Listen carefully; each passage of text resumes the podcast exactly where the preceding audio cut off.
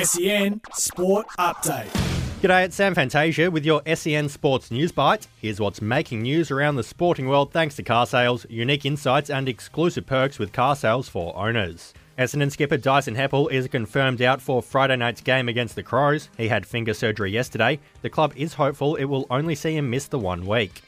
Melbourne forward Ben Brown will come into the lineup for tomorrow night's blockbuster against Port Adelaide. It will mark his first senior appearance for two months. Coach Simon Goodwin is hopeful he can spearhead the side's attack, which hasn't scored over 68 points in the past three weeks. Meantime, there are some big ins for Port, with Zak Butters and Tom Clurey to return.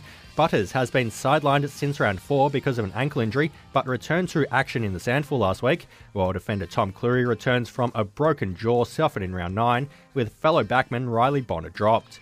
And Phoenix lead the NBA Finals series against the Bucks, one game to nil. It follows a 118 to 105 victory earlier today. Those are SEN Sports News Bites, brought to you by Carsales. SEN Sport Update.